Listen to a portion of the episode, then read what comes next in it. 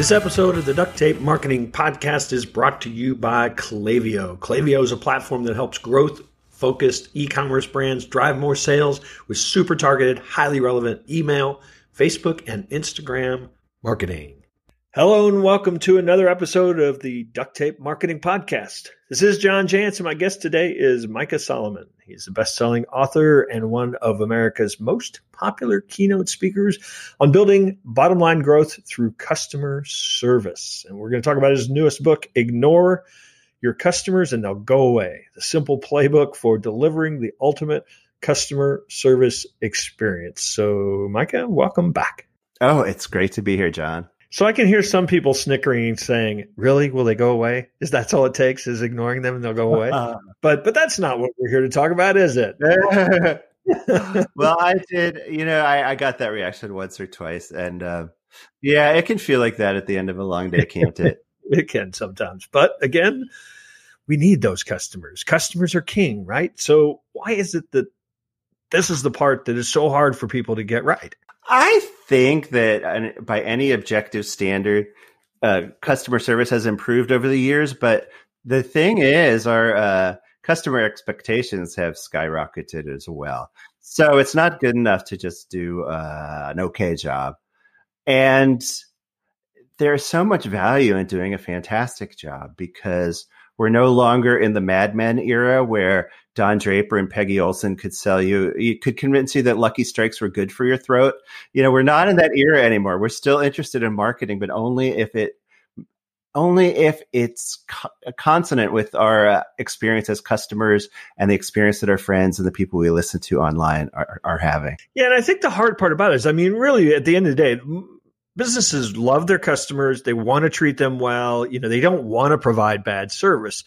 But I think people underestimate just how hard it actually is to do it elegantly. That's exactly right. And I like to say, I'm a your your intro said how I'm a keynote speaker. I'm also a consultant. In fact, Inc. told Inc. crowned me the other day, Inc. magazine, as the world's number one customer service turnaround expert. And then, which was so sweet. And then he admitted I'm also the only one he's ever met. But what I do is I, I walk into companies and I mystery shop them and see how they're doing. And then I work with them to transform their customer experience. And what I find is most of the companies that hire me are already doing pretty well. They already understand the value of stuff, but they want to reach that exceptional level that you're talking about. And it is hard. It is really hard. There's many aspects to it.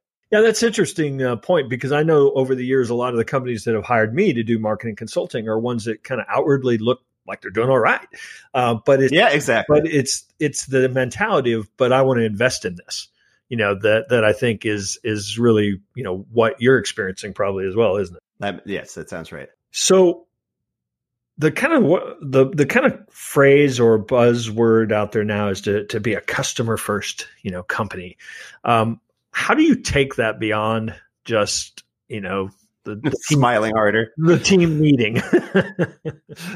Uh, so customer first it's a little bit of a misnomer.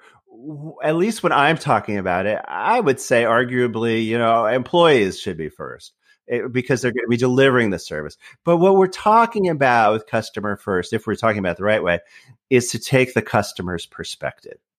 So i call this Micah's red bench principle. And it's that the customers really only care about themselves. They care about their kids for sure and their spouse and their dog and so forth, but they don't care about us as much as we wish they would. So we need, sadly, it's true. So we need to see things from their perspective and understand they're not really interested in our organizational chart, then they're not interested in any of that. So if you can frame things in your mind and in your processes and in your attitude from a customer's perspective, you're going to do a lot better. All right. So that leads us right to how do you get in their head? I mean, how do you how do you get that perspective? Well, that is an excellent question. Uh, you hire someone like me I mean, there's many different ways to do it, but you can hire someone like me to be your customer and see how it goes. And I can learn a lot. You can do this yourself as well. I would check all these things that you think are running fine and probably aren't. Like, like John, uh, you're like me, so you probably check this, but most companies never check their web forms to see if anyone actually a- answers those inquiries. Uh, you know, the answer is usually never. So uh, you check all those things. You make sure that it's working the way a customer would want it to. I, on on the website, you you may want to hire a user experience person because that stuff's really important too. Yeah, yeah. So, you know, customers, our customers get to publish now. Uh, what what you know what how is that dynamic you know changed not only customer service but certainly the need to be intentional about it? So i think of customer service as the new marketing and if you do a great job, if you provide a good customer experience and a warm customer service, then people are going to talk about you. They'll also talk about you if you're efficient and you're in the right location and all that. But one thing they love to talk about is how they've been treated. So it's extremely valuable. It's also, I mean, it's arguably free. Though those staffing right and so forth is not actually free. But uh, but you do what you're supposed to be doing and you get this free marketing as well. And of course, it can go the other direction as well. So, who in your mind, and I know you profile some some bigger companies in particular that you know that are household names um, in the book, but uh, who do you think's getting it right? That's part A, and then maybe talk about a not so well known company that you think has gotten it right and that that's made a difference. The companies I cover in my book, Ignore Your Customers and They'll Go Away, range from ones that we all think about, like Nordstrom, Zappos, we spent some time with both of them. Uh, USAA, which is huge in insurance and uh, financial services and a lot of other stuff. Virgin Hotels, which actually will eventually be an enormous chain, but right now is only just a couple hotels. So we spent some time with them. Uh, Safelite Auto Glass, which, if you think about it, they, they come into your life probably on a challenging day. I mean, best case is a rock hit your window and and you need a new windshield. Worst case, someone actually intentionally broke your window because they broke into your car and the replacing the, the windshield is only one of your problems. So they come into your life on a bad day and they don't only strive to make things okay. They strive to delight you. So I spent some time with Safelite Auto Glass. Uh, some companies that I can see, John, neither of us need this, but Drybar, which is the for women and maybe men who are in hair bands. They're they're the people who have done so well by offering blowout and styling. We spend a bunch of time with them. Mod Pizza, which is growing like uh, gangbusters, and a voice over IP company named Nextiva. So all of those, I would say, are doing a spectacular job uh, in very different industries. I want to remind you that this episode is brought to you by Klaviyo. Clavio helps you build meaningful customer relationships by listening and understanding cues from your customers. And this allows you to easily turn that information into valuable marketing messages. There's powerful segmentation, email autoresponders that are ready to go, great reporting. You want to learn a, bit, a little bit about the secret to building customer relationships? They've got a really fun series called Klaviyo's Beyond Black Friday. It's a docu series, a lot of fun, quick lessons. Just head on over to klaviyo.com beyond BF, beyond Black Friday.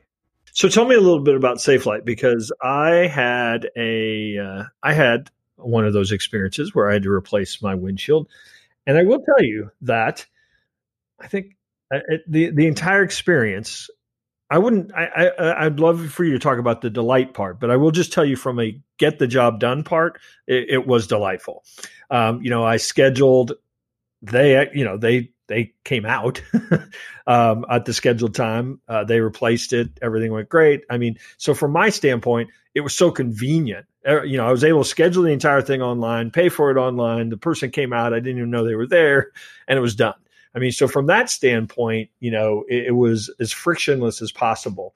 But what do you, what did you find that they do that you feel is over and above that? So that's a lot of it. And to pull that off is harder than I would imagine. They have to have the part ready. They have to marry the part to the work order. And then they've worked really hard on the scheduling part. What they they first did something that was too restrictive where they told you exactly when the driver would show up. But what they found was that the drivers out in the field wanted a little more control over it.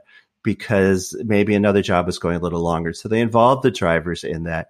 They've done some things for people who are really worried uh, about personal safety. You now get a little photo of the person, a little bio, and so forth. So some, I guess, someone shows up, they're a totally different person. Uh, you, you, could you could head it off at the pass.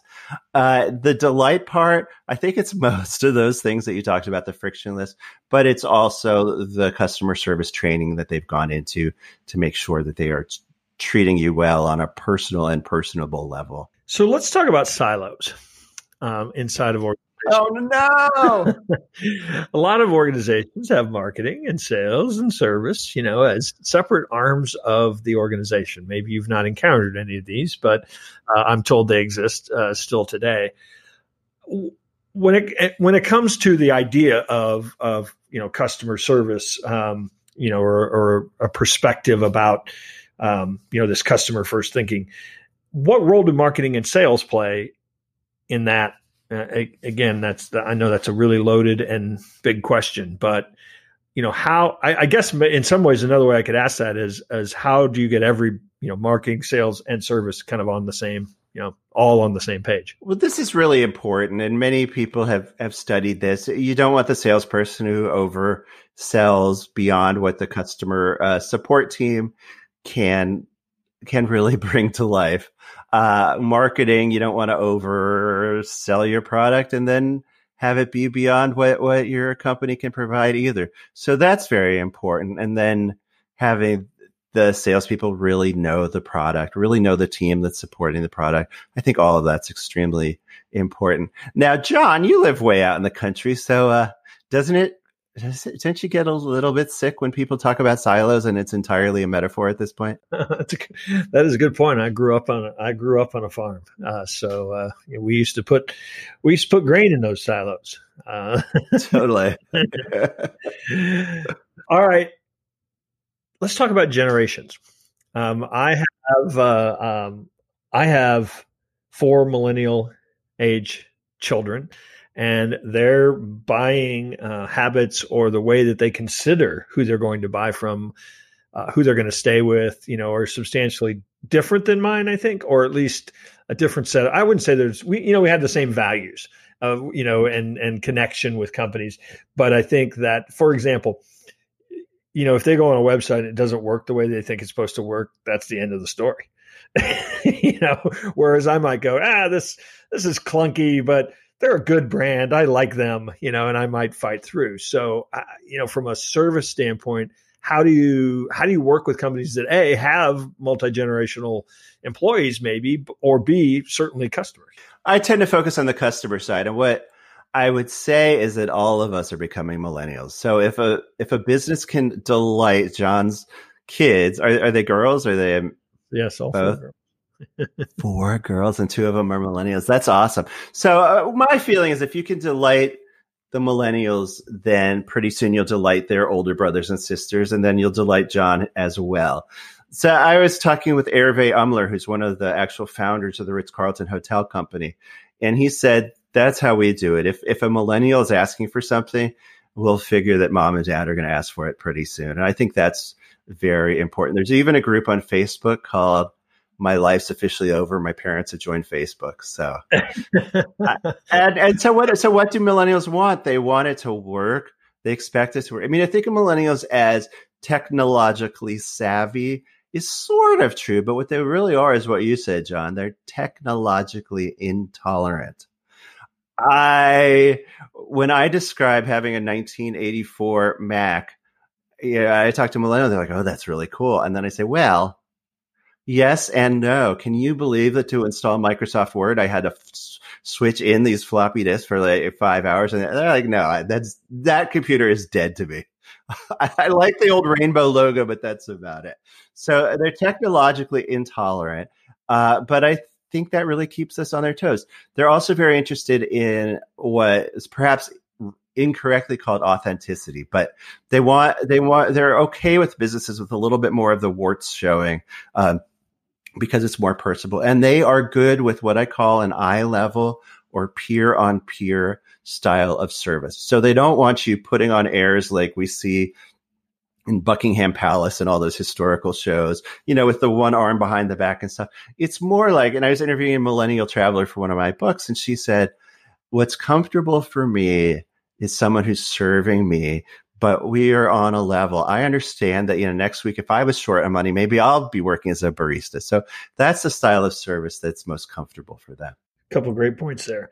All right, let's talk about hiring for customer service. Um, I, you know, I think that some of the best customer service people are just born that way, right? And uh, and you may d- dispute that, but I mean, how do you keep a if if you know as your company grows and you've built this brand on you know people love us, we serve them well, you know, how do you keep that culture uh, alive with the fact that you have to get you have to get bodies in seats in some cases? So sometimes the reason, and I can speak from experience, uh, having literally started literally started in my basement sometimes the owner is so great about customer service, not totally because it's their personality, but because you have a proverbial loaded gun to your head. I mean, right? Because we know the value of every customer. So you need to get this across that every individual customer is irreplaceable.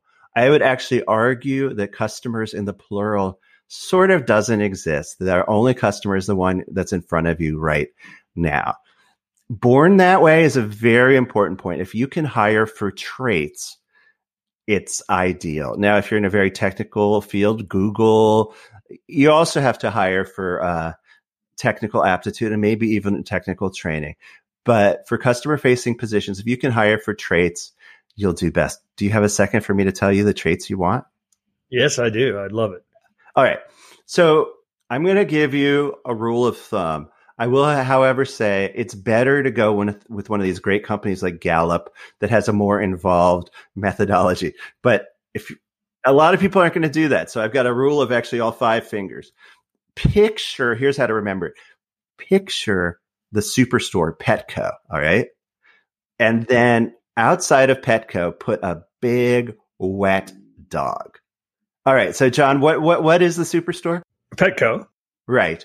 And is the dog dry or is it wet? It is wet. In fact, I, I it's getting ready to shake.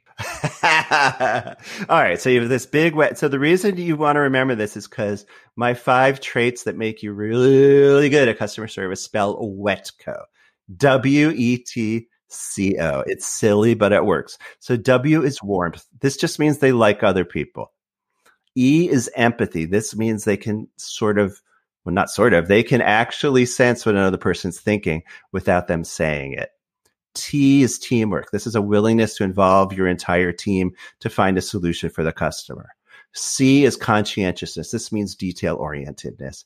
And O is optimism. Specifically, it's what Marty Seligman calls an optimistic explanatory style.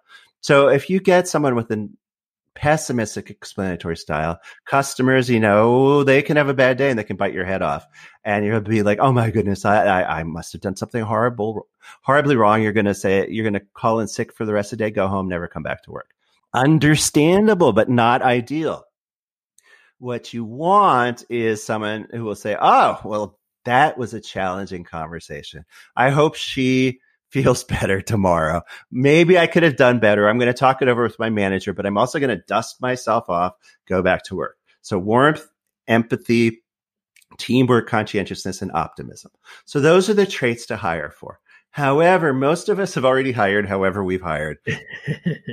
and so we've got these people. Well, what can we do? Well, some of these things can be trained for. There's a kind of empathy that can't be trained for. That's called dispositional empathy. And that's just the born that way part. But there's another kind, which is called situational empathy. And this can absolutely be trained for. So for instance, in healthcare, sometimes I consult with hospitals. One of the issues they have is that those nice, hopefully nice people on the phone doing the scheduling, they're generally in a different building from where the patients are. They don't encounter a patient all day. And almost none of them has ever been an inpatient in a hospital. So you have these two barriers to the dispositional empathy that they need. Need. So what do you do? Well, you realize it's a problem, or as we call in the biz, a challenge, and then you get working on it. You simulate uh, clinical moments. You one thing I've always suggested for nurses. None of them have ever taken me up on this, but with nurses, I say, hey, you want to know how long it seems between when that buzzer's pressed and when you uh, show up? How about this? Drink four liters of water. no one has taken me up on it, but you get the idea, right? uh, yeah, yeah, yeah. That's uh, that's interesting. I thought you were going to suggest that that you know that you that they were going to you know inoculate them with some you know infectious disease or something, so that they would all have to spend like two weeks in a hospital or something. Oh gosh, no! But but but there are but there are things like that you can do uh, if you want to think about your uh, your customers who have disabilities, there are these heavy boots that you can wear to give you a feeling. And so, yeah, so, so some of that, but mostly it's going to be role plays and uh, video and in person training. Speaking with Micah Solomon, uh, his latest book is Ignore Your Customers and They'll Go Away. So, Micah, tell us where people can find out more about you, your work, and your books. Come to my website if you don't mind. And you're gonna have to you're gonna have to be masterful at spelling biblical names. It's micahsolomon.com, which is M I C A H at M I C A H S O L O M O N. There's no A in Solomon dot com. Or if that's just too much for you, here is my favorite. John, this is very Abbie Hoffman. I have a URL just for the book, and it is ignorethisbook.com. Oh, that's, that's, that's awesome.